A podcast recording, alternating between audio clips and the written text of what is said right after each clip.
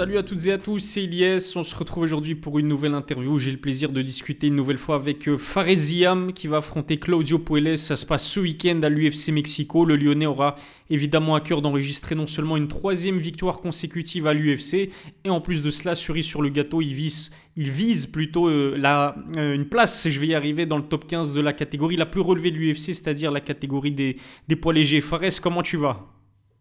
Ça va très bien, écoute la forme. euh, ça y est, je suis bien arrivé à l'hôtel et tout de la Fight Week et hâte que ça commence.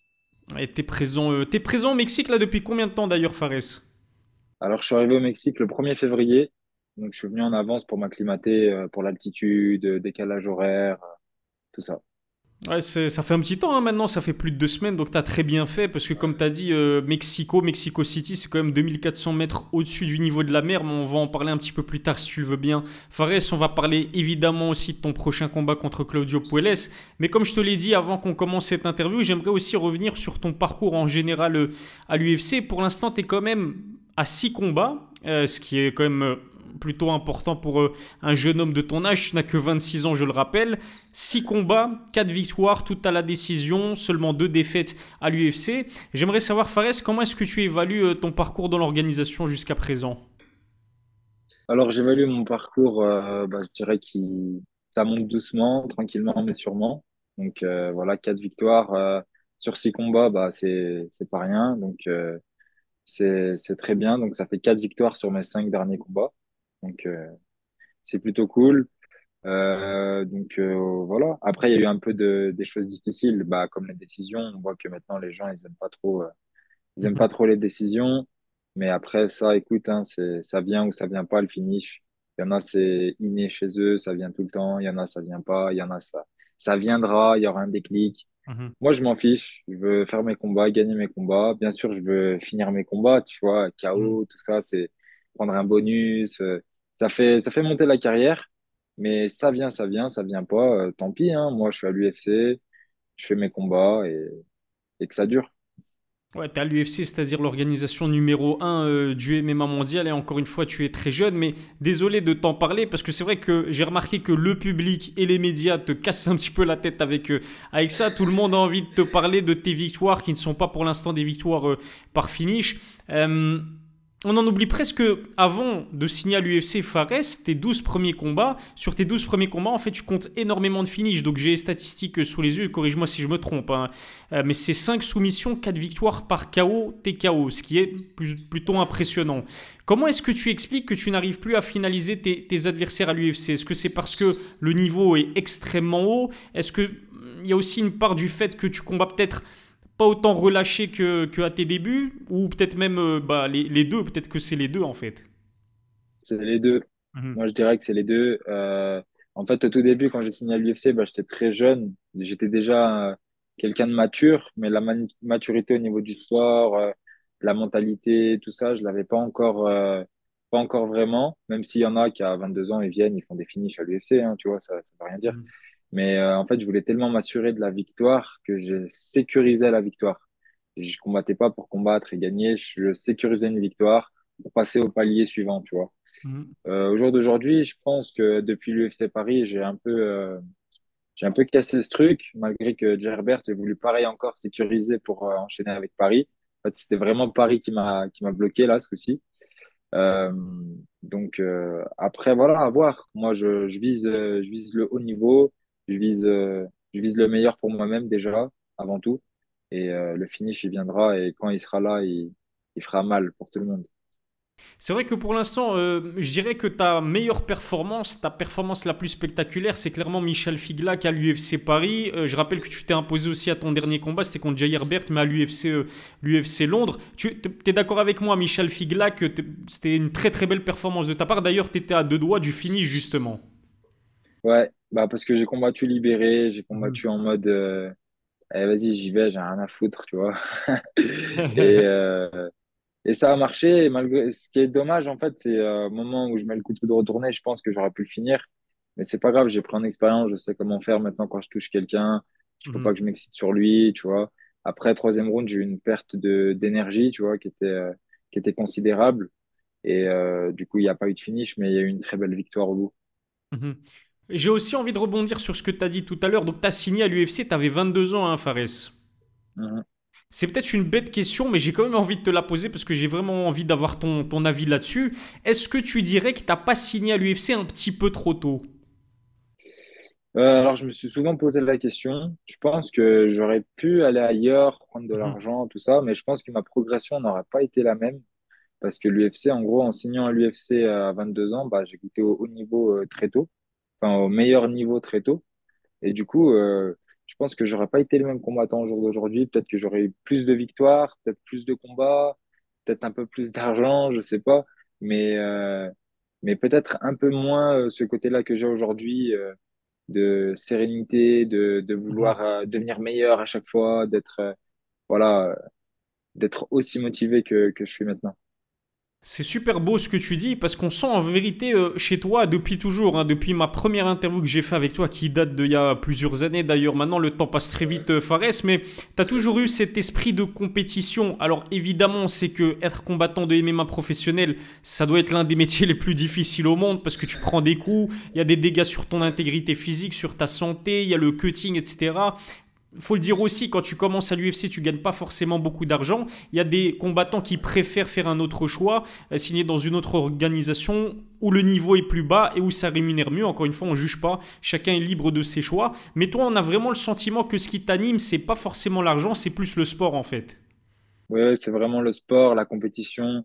Euh, bah moi, en fait, je suis passionné depuis que je suis tout petit hein, euh, de MMA et de compétition en, en général. Hein, j'ai fait pas mal de sports et tous les sports que j'ai fait, bah, j'ai voulu être le meilleur et bah, c'est comme ça que ça s'est passé. hein. Du coup, euh, je suis assez content.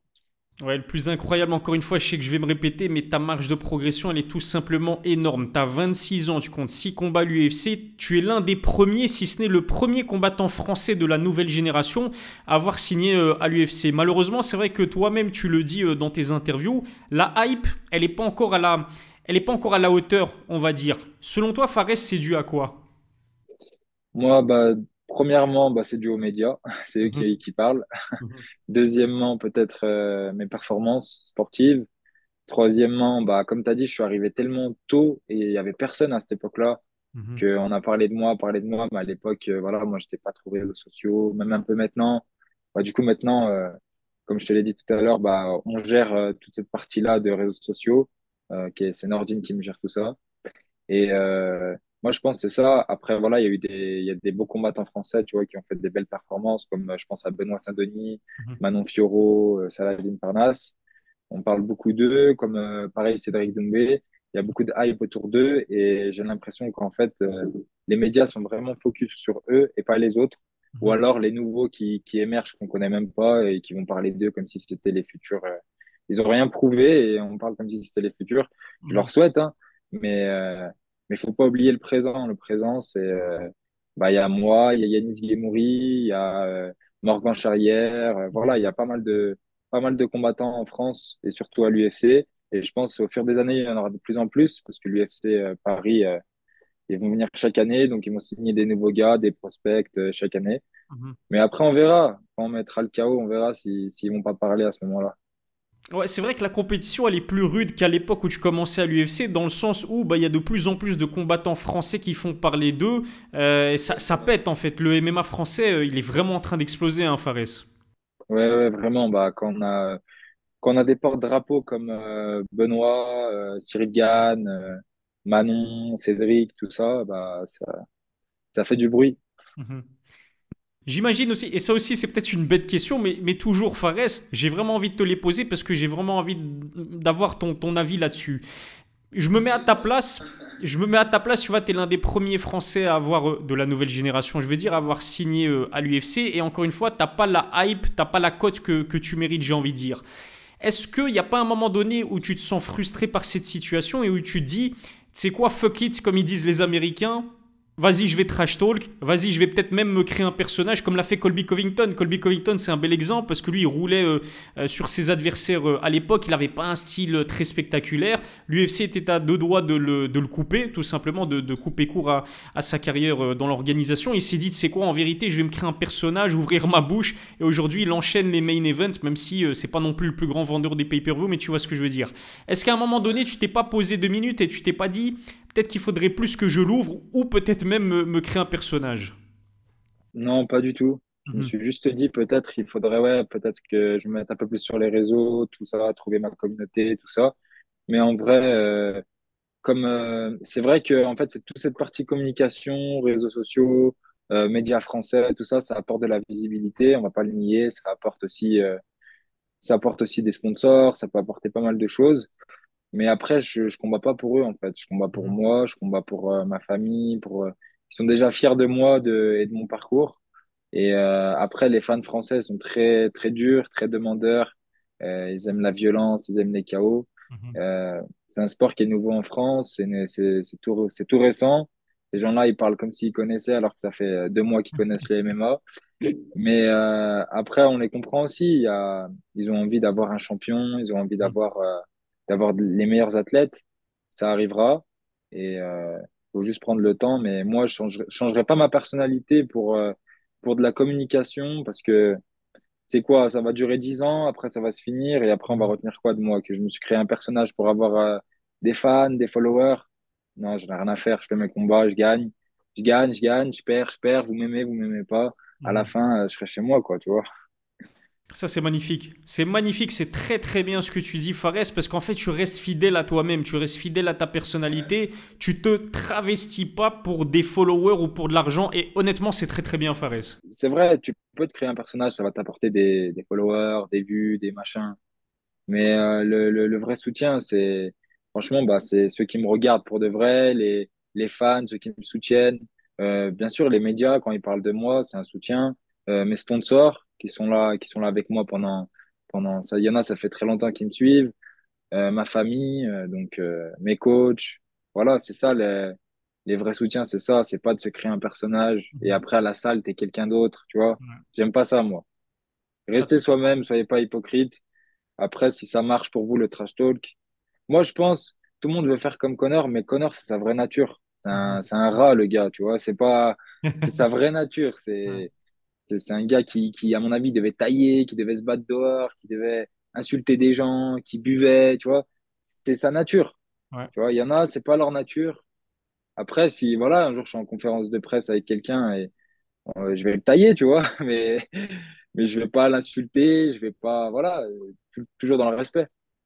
C'est parfait. Franchement, super intéressant ce que tu dis et tu as totalement raison encore une fois. Je suis obligé de revenir là-dessus parce que un gars comme Cédric Doumbé, tu vois, il est marrant, il est drôle, il trash talk, mais ça fait partie de sa personnalité. Il s'est pas créé euh, comme ça du jour au lendemain pour le MMA, tu vois, il était comme ça même à l'époque du, du kickboxing. Tu parlais de Connor, c'est la même chose. Il a toujours été comme ça depuis, depuis le début.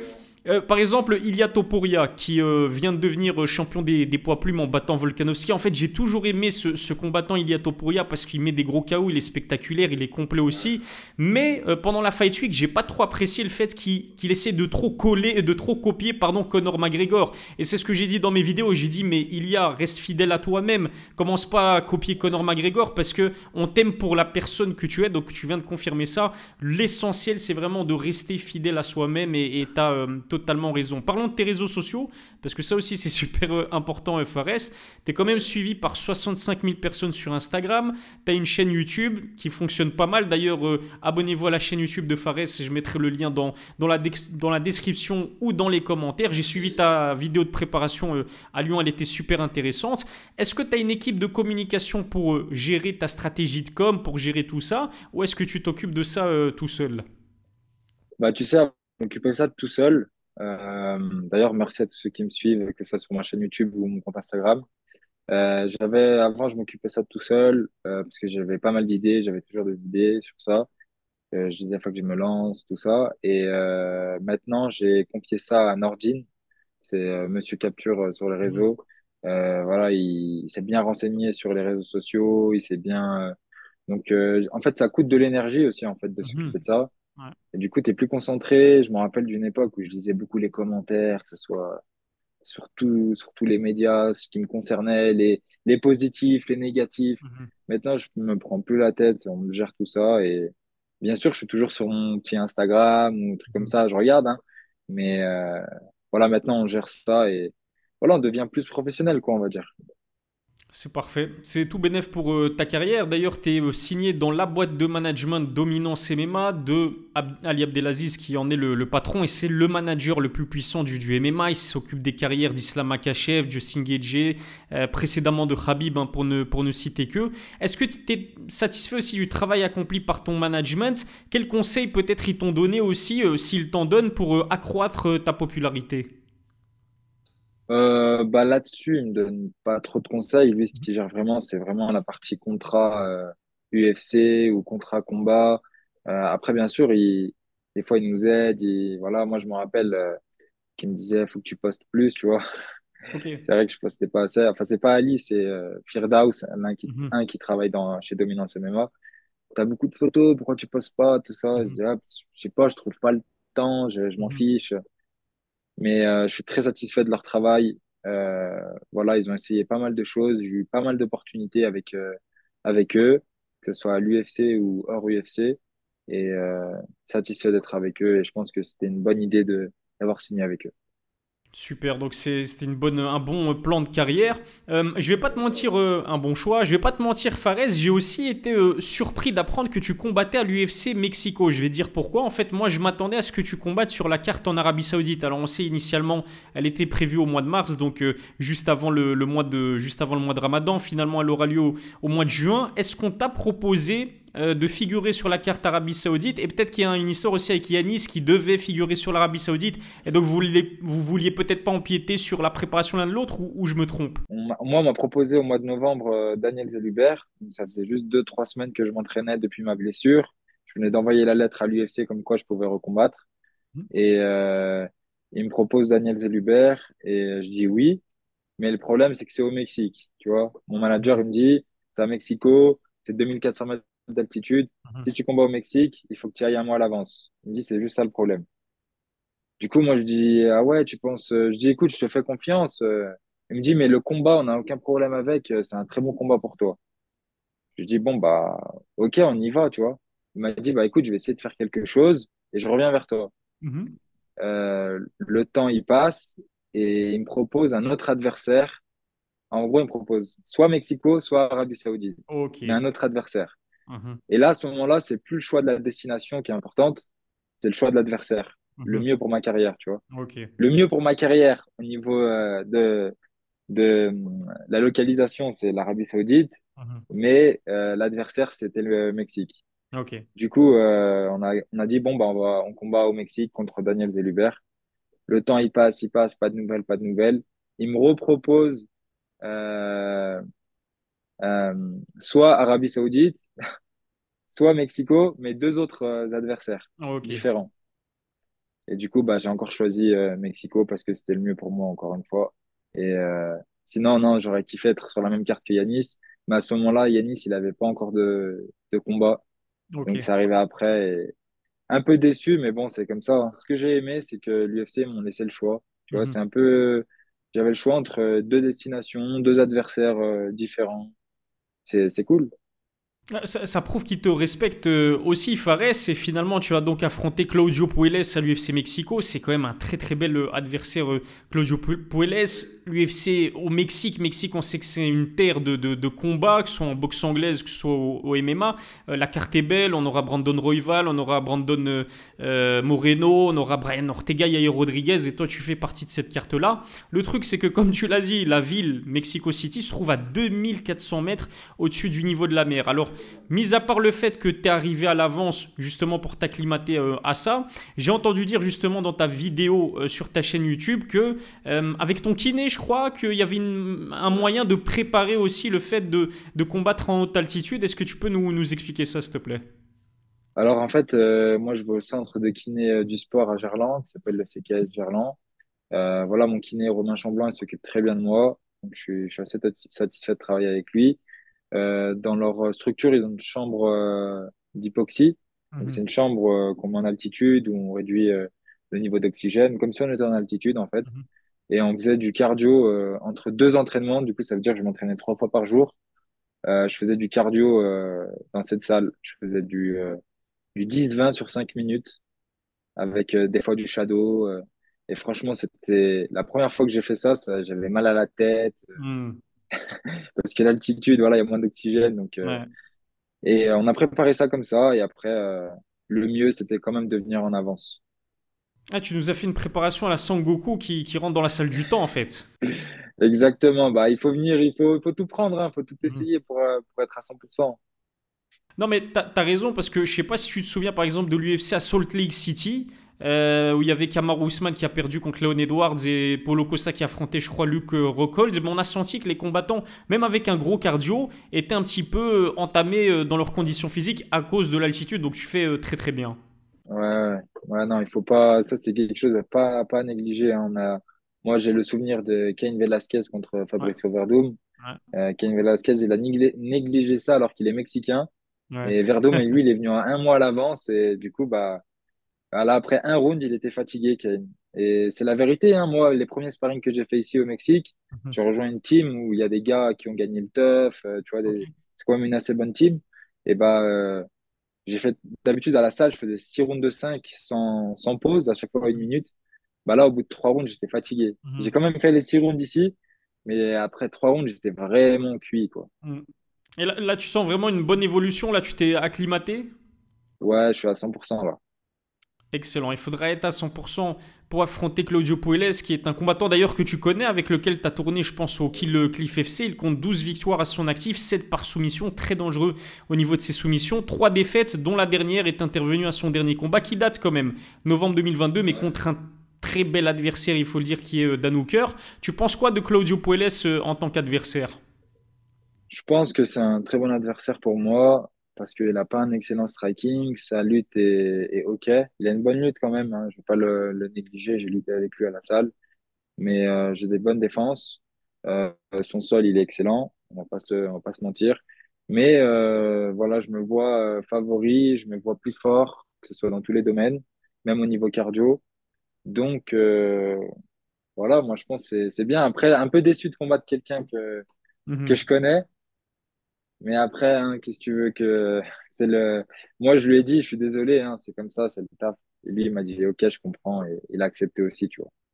Ouais, c'est ça, euh, vous devez euh, bien gérer vos, vos carrières, faut pas faire de sentiments, c'est c'est que du business comme dirait l'autre. Objectif, le battre évidemment et intégrer le top 15 potentiellement de la catégorie des poids légers qui est, je le rappelle, la catégorie la plus relevée de, de, de l'UFC en fait. Oui, oui, oui. Bah, moi, je pense que j'ai clairement le niveau top 15. J'ai tourné avec plein de top 15.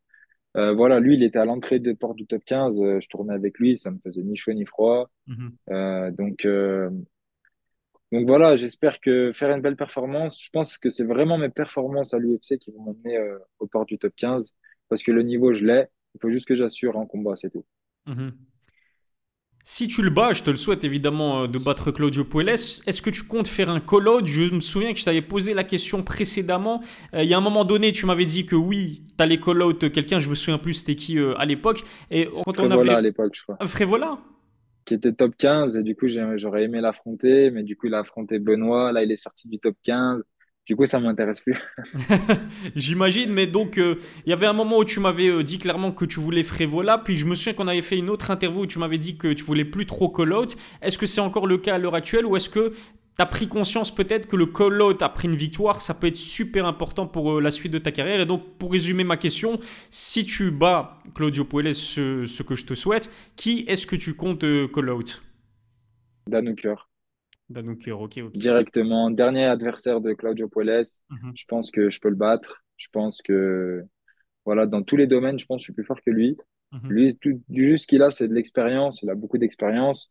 Et les gars qui ont de l'expérience expérimentés comme lui faut faire gaffe parce qu'ils ont toujours une petite issue de secours quand ça va mhm, mal. Mais sinon, euh, je me sens plus fort que lui de, de partout. Mais après, voilà, je vais le call out.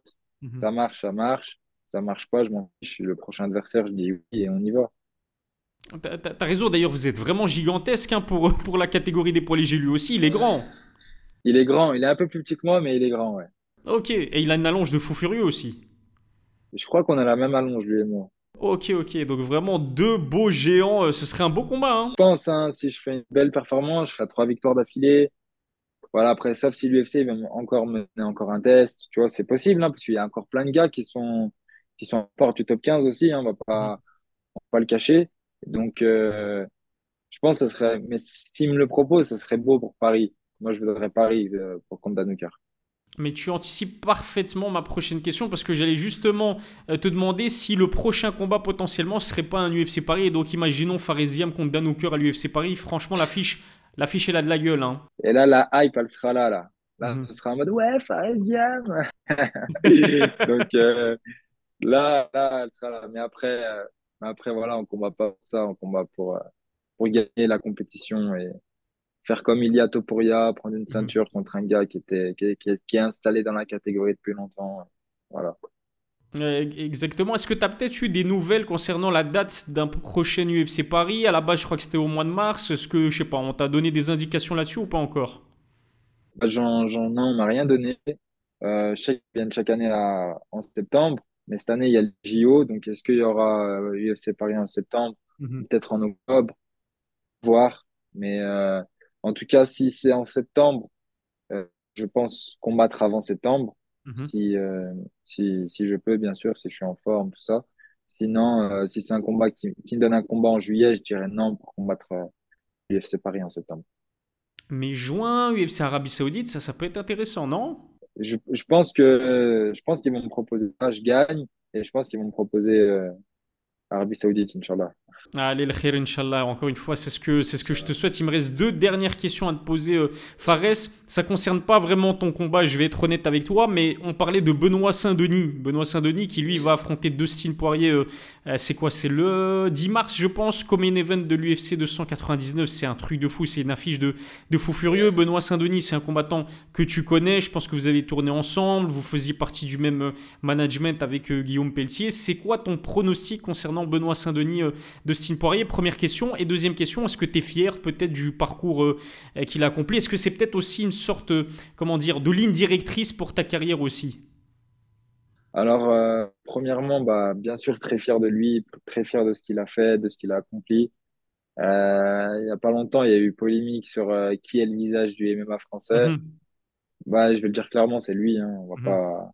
Lui, il est, il est humble et il est modeste. Il dit que c'est Cyril Gann encore, Ouais. mais pour moi, c'est lui. En Mhm, termes de communication, en termes de de performance sportive, en termes, voilà, il n'a pas encore accompli ce que Cyril a fait, mais euh, pour moi, c'est lui le porte-drapeau, c'est lui, euh, c'est lui qui est qui est sur le front en Mhm. première ligne. Il y a, y a rien à dire. Et euh, moi, ce que je pronostique pour lui, c'est un, un beau, euh, une belle soumission au troisième round. Ah, c'est fort possible et franchement s'il arrive à le faire contre Dustin Poirier qui est une légende de la catégorie, en plus bah, c'est la même catégorie que, que la tienne hein, finalement Fares et Dustin Poirier c'est un sacré nom dans la caté. Sacré nom, installé depuis longtemps. Ça Mais euh, voilà, c'est un nom, il a beaucoup d'expérience. Donc, euh, comme j'ai dit, les gens qui ont de l'expérience, c'est quand ça va mal qu'ils trouvent des issues. Mhm. Mais là, euh, je pense pas qu'il aura d'issue. hein. Je pense qu'il a clairement pas le niveau et il a pas la dalle que Benoît a aussi. Ouais, Benoît, il est vraiment, euh, il est vraiment chaud, chaud, très complet en plus de cela. Il y a Daniel Warren dans sa team. Et pour revenir sur ce que, tu disais, c'est, clairement une motivation pour moi. euh, Quand je le vois combattre, là où je vois où il est aujourd'hui, c'est clairement une motivation pour, euh, pour le doubler. Il est là, faut que je fasse ça. Mais en plus, il revient de, il revient de loin en plus, donc c'est d'autant plus respect, enfin, d'autant plus euh, impressionnant ce qu'il a arrivé à, à réaliser Benoît parce qu'il commence sa carrière à l'UFC, il perd contre Eliseu Zaleski de Santos. Il faut contextualiser, c'était en short notice dans la KT au-dessus chez Paul Holter et puis Eliseu, il a été euh, contrôlé positif au, au produit dopant et puis il se tape 5 combats, 5 victoires euh, consécutives par finish, dont la dernière, comme tu l'as dit, c'était contre Matt Frévola au Madison Square Garden. On souhaite en tout cas bon courage à, à Benoît Saint-Denis. Dernière question, il y a aussi un autre combat dont on parle, tu me vois arriver à des kilomètres, c'est Cédric Doumbé qui va affronter Baïsangour Shamsoudinov le 7 mars. Pareil, j'aimerais savoir aussi, Fares, euh, toi qui es un combattant de MMA de, de très haut niveau, bah, j'aimerais avoir ton avis concernant cette, euh, cette opposition-là. C'est quoi ton pronostic, euh, Fares? Euh, tu sais, c'est très dur de donner un pronostic quand t'aimes deux personnes. Moi, je Mhm, connais les deux, je parle avec les deux, donc mhm. euh, je leur souhaite le meilleur aux deux. Voilà. C'est tout ce que je peux dire. Mais en termes de, si je peux dire, euh, voilà, en termes de technique ou niveau, euh, moi, je dirais que Baïsangour, il est plus complet que Cédric encore, même si Cédric a fait de, de, de gros, euh, un- de gros progrès. On connaît pas encore, on n'a pas encore vraiment vu son sol, on n'a pas encore Mhm. vraiment vu sa lutte. Mais je pense qu'il est, il est au point, tu vois. À mon avis, ils vont faire un bel échange et ça ira à la décision, ce combat. Je sais pas qui va gagner. Tu prends pas parti et ça se respecte vu que tu connais les deux. T'as as tourné avec les deux, c'est ça? Tu t'es entraîné avec les deux? Non, j'ai déjà partagé un entraînement avec euh, Cédric, mais j'ai pas tourné avec lui. Ok. Mais euh, au, au futur, j'aimerais bien, ouais. Pourquoi pas, ça pourrait être pas mal. hein. Vous êtes deux très très beaux euh, strikers. En tout cas, merci beaucoup Fares pour euh, ta franchise. Merci d'avoir euh, répondu à mes questions. On est à quelques jours de ton combat. Je le rappelle, contre Claudio Puelles à l'UFC Mexico. Il y aura plus de 20 000 spectateurs, je pense, qui seront présents pour assister à, cet événement-là. Donc soutenez un maximum Fares Ziam, il le mérite. Allez vous abonner notamment à son compte Instagram. Allez vous abonner à sa chaîne YouTube. Et donc rendez-vous le 25 février, c'est ce week-end, pour son prochain combat UFC. Merci beaucoup encore une fois Fares et à la prochaine pour une nouvelle interview.